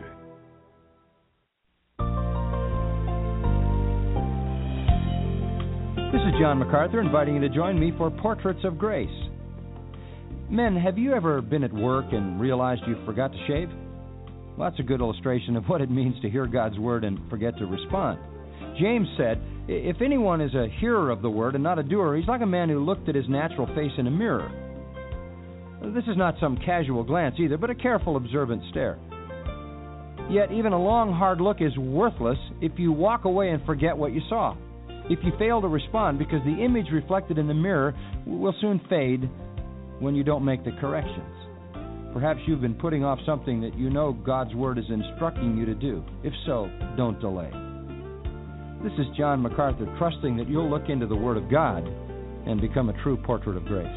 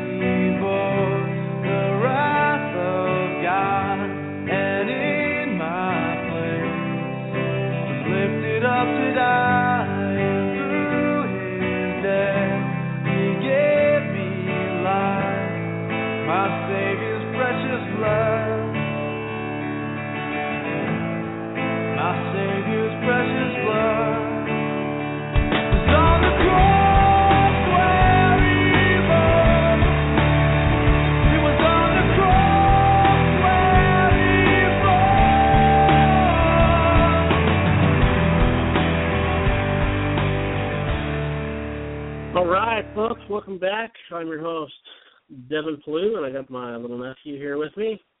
JJ. And we are having a ball here hosting our 100th episode of Theology Matters. 100 episode, folks. That is uh, a lot of years in the making. Um, we have some great stuff lined up for you guys. Uh, every October, we specifically focus on the Protestant Reformation. Here at Theology Matters, we are unashamedly uh, Protestant, and uh, we like to look at we like to look at the, that, that issue a little in depth uh, in October. So we got some really good shows planned. We've done basically we've done it two years in a row. Uh, so if you go to our Facebook page, uh, Theology Matters with the Pellews, you can find uh, previous shows that we've done. I, I put a whole link of uh, the shows on the Reformation that we've done. Uh, we've held several debates, uh, uh, including uh, Sola Scriptura, justification, etc. And pleased to announce, I got confirmation today, that this coming October, I know we will have at least one more debate, or one uh, debate for sure, uh, dealing with whether or not um, the Roman Catholic Church is the infallible church uh, that Christ established here on earth. And it's actually my two two of my good friends, and they're actually uh, ladies, actually females. I thought it'd be really awesome to uh, be able to get a couple of women on here on the show that do apologetics, not just men, just to encourage some of you ladies. And uh, that'll be a good discussion. Plan to have a lecture, uh, or not lecture, but a guy, our, friend Tony, come in and talk about uh, the canon of Scripture, how we got the canon. Uh, and we hope to do at least uh, add another debate. So we're looking at um, possible Arminian verse reformed on that. So stay in touch with us. Uh, Jonathan, my friend Jonathan, uh, you do you deal a lot with the Reformed theology topic as well. Is that right? Yeah, I, I'm interested in uh, the doctrines of grace and, and, the sovereignty of God and how it intersects with uh, human freedom. So that fascinates me. Oh, amen. I will say a hearty amen to that, my friend. Probably, actually, uh, looking forward to bringing you on. Probably have you do a talk for us in uh, in October with Reformation Month. Have have uh, have you do a talk, or maybe even be able to, to set up a debate with uh, with one of our Arminian brothers. But let's uh, yeah, let's be fun. Your, yeah, absolutely. I wanted to play this uh, clip. Uh, it's just a minute or so, two minutes of Richard Dawkins, and um, he's, he's talking again about ID evolution. Uh, wanted to get your thoughts to that. I just want people who maybe are not familiar with the issue to see what kind of some of the leading proponents of uh, of evolution and that have to say. So here is Richard Dawkins talking for a couple of minutes, and then I want to get Jonathan's uh, thoughts on this.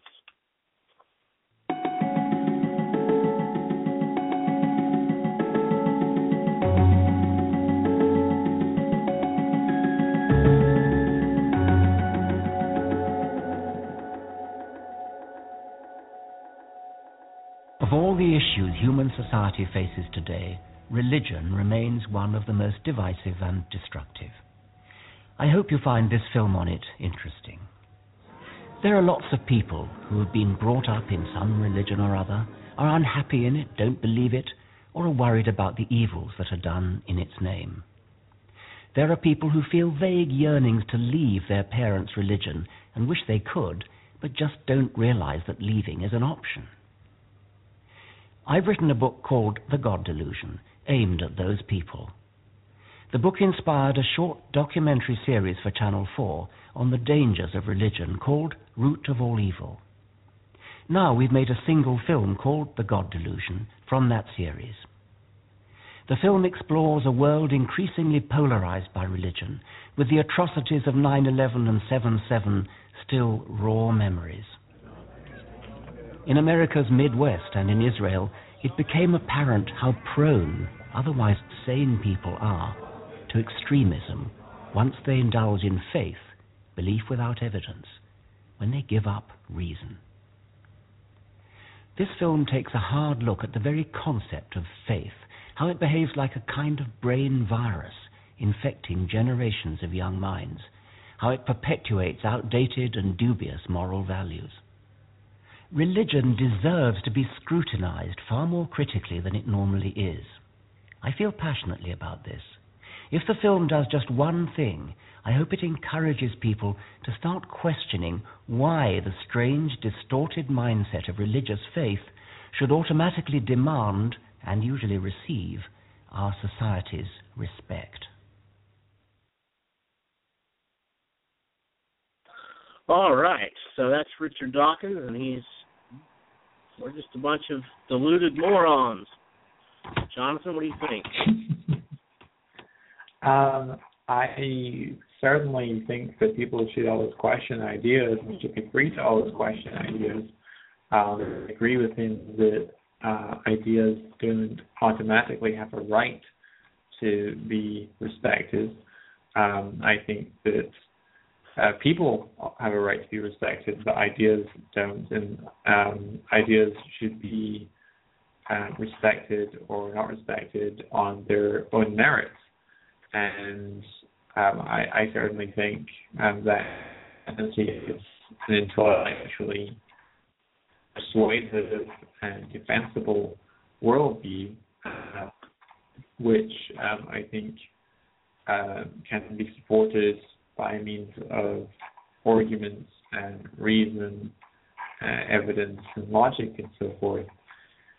So um, I, I don't um, agree with the premise of what he said that um, uh, is really um, based on uh, superstition and non-reasonable, uh, non-reasonable um, uh, approaches. One one of the one of the things that uh, I remember this happened probably a year ago. Um, people are familiar with Eugenie Scott, uh, Center for mm. National Center for Science Education out there in Berkeley, California. And uh, pretty much the sole purpose of the group is to keep the ID and creation science out of schools.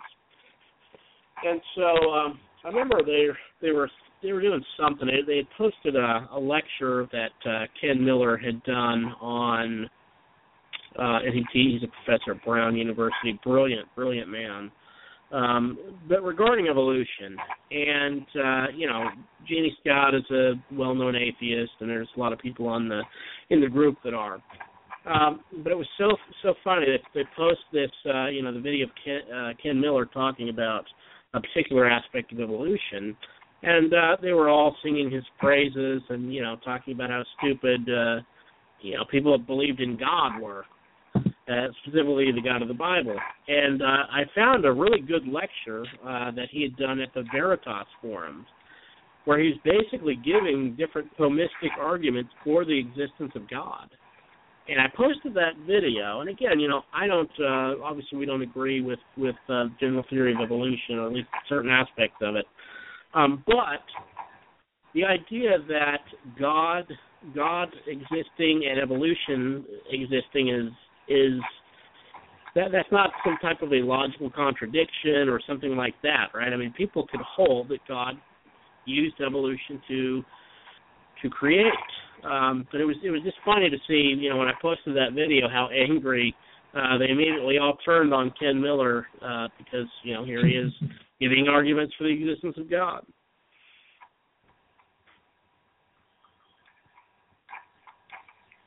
Right. So, yeah, didn't know if you had any any thoughts on that, but I thought that was kind of comical.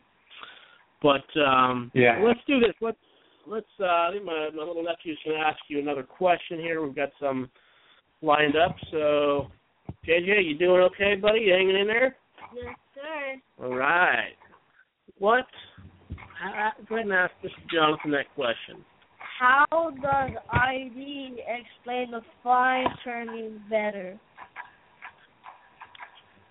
You get that? Okay, How does so, ID um, explain yeah, the universe?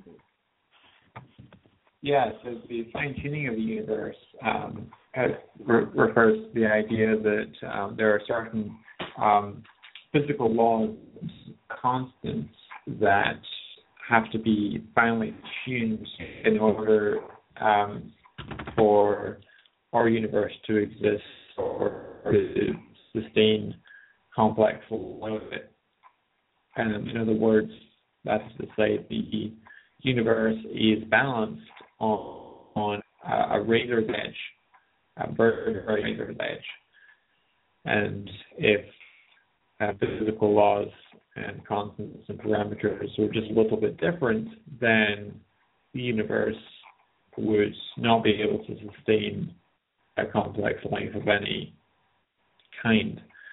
Um, for example, uh, Roger Penrose at the University of Oxford has calculated that the initial low entropy conditions of the universe have to be finely tuned to one part in 10 to the 10 to the 123rd power. So when you consider that there's only 10 to the 80 elementary particles in the known universe, um, you wouldn't have enough elementary particles um, in the known universe to write down all the zeros after the one. That's how um, that's how fine tuned that particular parameter is. Uh, there's also the cosmological constant, which um, has to be finely tuned to one part in 10 to the 120th power. There's the gravitational constant. Um, there's uh, the strong weak nuclear forces, um, and so forth. Um, and all these um, and, and, many others have to be finely tuned to a remarkable level of um, precision. Um, so our universe is highly optimized, and there are a number of possible explanations for this. One is that it's just the product of chance, and people who that route might argue for um, the multiverse model to try and to try and um, inflate the probabilistic resources um, to try and tackle the problem of cosmic fine tuning without recourse to a, a designer. Um, but this um, cosmological the the the, um, the the multiverse model runs into a number of problems. One such problem is the fact that it commits what like gambler's fallacy, where um, it's like if you're playing a, a game of cards, your opponent um, is dealt round after round um, a, a royal flush, and you and uh, after 20 rounds you start to grow suspicious, and uh, you're says, you know, we shouldn't be so surprised. I mean, uh, just imagine hypothetically there are um, billions and billions and billions of people in parallel universes all playing the same card game. It's bound to happen in one universe, and we just ha- so happen to be in the universe where um, I happen to be the one that is being dealt this incredibly good hand after round. And it also runs into the uh, the Boltzmann brain problem, which is uh, the idea that um, our um, uh, our universe is more likely to produce a single is, is, is more likely to be occupied by a single um, brain than um, than complex um, observers, and so um, it really undermines the basis for rationality. Uh, there's a problem that once you invoke an infinite number of parallel, parallel universes to evade the fine tuning problem, then you can really invoke that explanation to explain anything. Um, and, and nothing is ultimately you no. Um, you could explain you could invoke it to explain any um, unlikely event. Um, so it, it really and it's something which which really in principle explains everything really explains nothing. And so that's um, another problem with the fine tuning. Uh, sorry, the the multiverse model. Um, and uh, you, the fine tuning could also be explained potentially by physical necessity. That is to say, maybe um, the universe uh, just had to be this way with a set of laws. It was true out of logical, uh, but there's no reason to think that that's the case. Physicists generally are agreed that the uh, constants of physics could have occupied a, a wide range of values and they occupy these values, and so this requires explanation. Um, but we do know of a cause which is known to produce um, specified complexity, which ultimately you need to explain fine tuning. And, Uh, and is intelligence. And so intelligence, I think, is the better explanation over uh, the chance hypothesis and over the physical necessity hypothesis. Yeah, I mean, I uh, the the fine tuning argument. Would you say that's probably one of the strongest arguments, uh, kind of that would point to an intelligent designer? Uh, I, I actually prefer the arguments. Um, the reason for that, I think, uh, well, firstly, it's my theory, but also I think um, the, the for the arguments, uh, it's uh, it, the possibility is always there. I think it's um, less plausible than the design hypothesis. We don't have an absolute handle on the probabilistic resources because um, outside of our universe, um, there's nothing else that's observable. Um, whereas with the biological realm, we really do have a strong handle on the probabilistic resources, and there's whole uh, there's a whole discipline of population genetics which is built around uh, the work, working at the um, the likelihood of sets of mutations appearing given the time, the mutation rates, the population sizes, and so forth. Um, so I, I, personally prefer the biological arguments, but I think they're both very strong arguments, and I think they're certainly very powerful when taken together as a cumulative case for theism. Good stuff. That's good. Talk uh, talk a, a couple minutes, a little bit about the micro versus macro distinction. I know um, a lot of evolutionists will say it's a distinction without a difference, uh, but talk talk a little bit about that, the mechanisms of evolution, uh, maybe the limits you see with with uh, with those mechanisms. Just some of your thoughts on that distinction. Yeah, I mean, I personally don't like the micro versus macro evolution distinction because um, I, I think um, it, it, seems to imply that macro evolution is just micro evolution over a scale, or it's just um, you know, I don't think even in principle microevolution can be extrapolated to macroevolution, and, and, the reason for that is because I don't think that the information necessary for directing the morphogenesis of organismal form can be restricted to the the the purview of the DNA molecule. I think there's information beyond that, and so mutating DNA alone um, is simply the wrong tool for the job of explaining these innovations in body plan and so forth. Um, but I, I think uh, it's um, it, it, even with with, with when, when with mutating DNA, I don't think it that um, sure DNA it means selecting um, the uh, gene variants by virtue of natural selection can explain many small scale changes. It can explain antibiotic and insecticide resistance, for example, but can it explain radically new um, innovations in protein structure, such that a protein um, undertakes novel catalysis um, and new chemistries that it couldn't um, perform before? I don't think so. But even uh, irrespective of that problem, I think that explaining the origins of body plans requires more than simply mutating DNA sequences. Um, so I'm not sure I, I really um, um, like that distinction so much. All right, good stuff. Talk to us a little bit, kind of with uh, natural selection and mutations. Uh, what do you see as kind of as the limits uh, within that? How about this? What are some of the stronger areas you?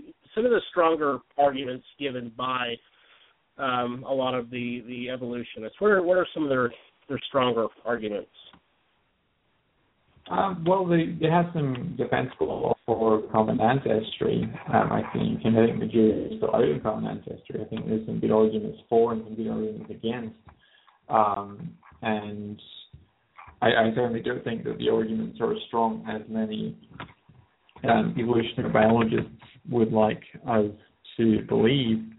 Um, I, I don't think it's simply as cut and dried as we're often told.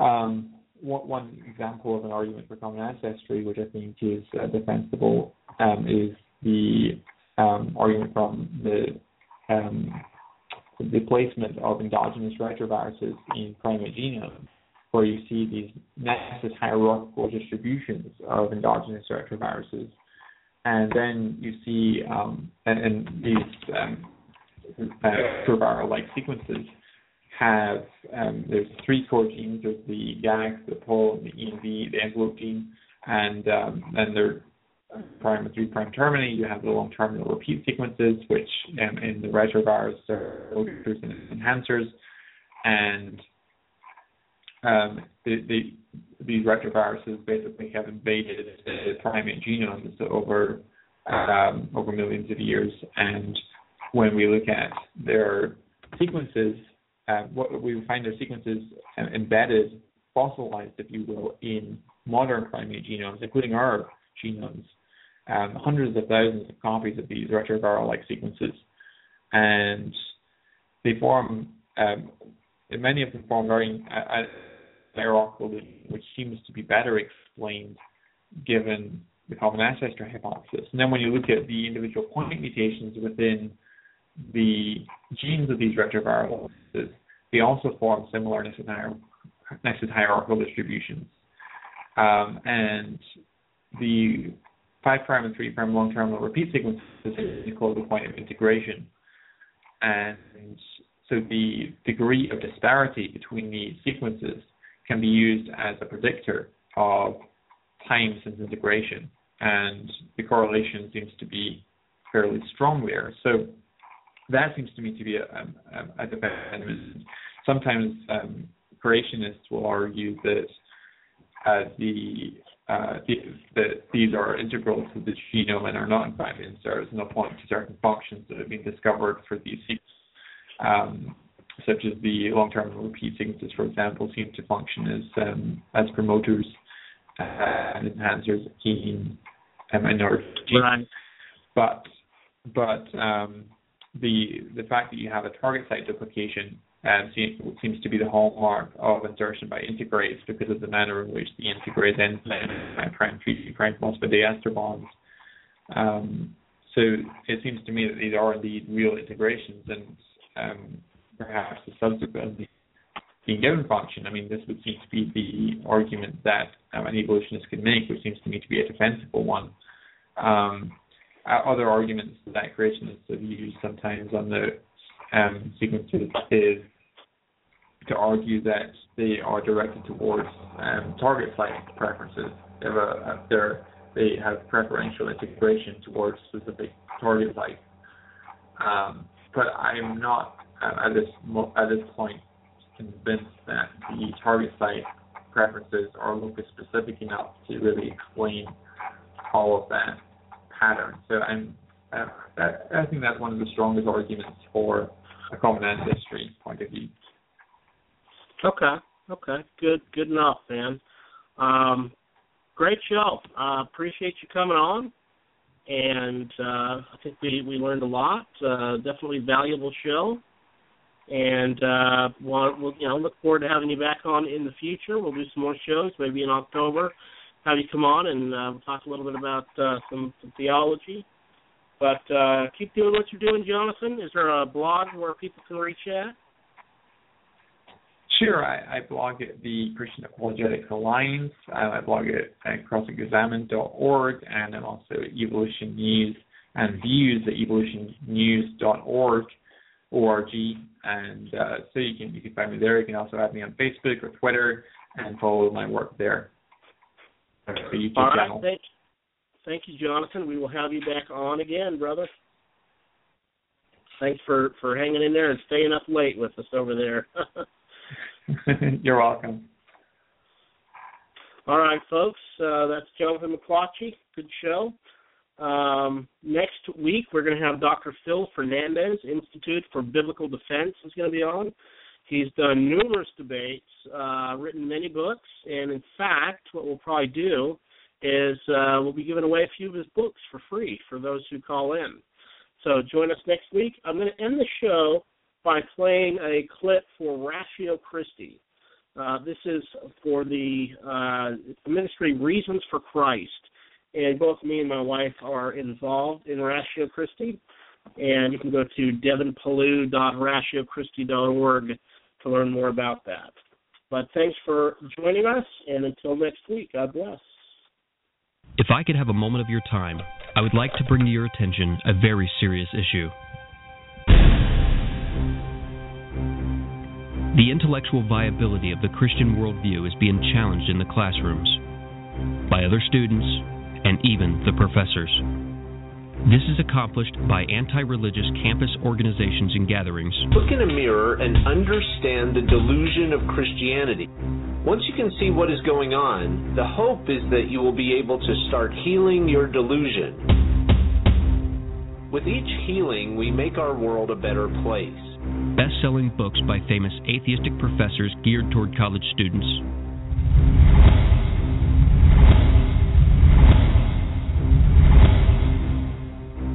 And speeches promoting militant atheism. These people, the reflective people, they know. They know there aren't any good reasons to believe in God. We've got them on the run. We're almost there. We're almost there.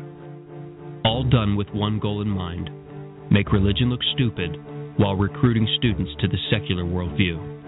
Called the world's most famous atheist, Richard Dawkins. I can't tell you how excited I am to see students taking up the banner of secularism. And the Secular Student Alliance is carrying the banner forward, and it is very, very exciting to all of us in the movement to see young people involved. Young people involved. And it's working. Statistics show that up to 80% of professing Christians will walk away from their faith while attending secular colleges and universities. Many within the first year.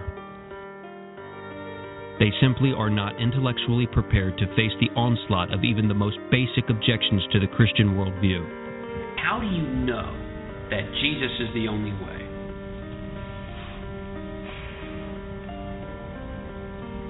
I. is a tough question. Why are there why the contradictions if the Bible's the Word of God?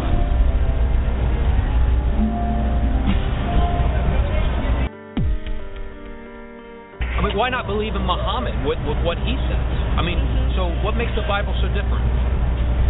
Well, that's a good question. um, you know what? I'm gonna have to pass on that question for now.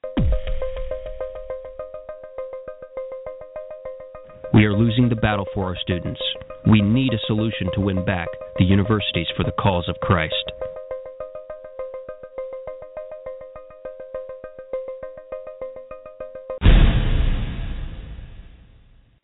Always be prepared to give an answer to everyone who asks you to give the reason for the hope that you have, but do this with gentleness and respect. This is what the Lord asks of all Christians to do in 1 Peter 3:15. Hi, my name's Jenna and I'm a part of a university organization called Ratio Christi, which trains us to do just that.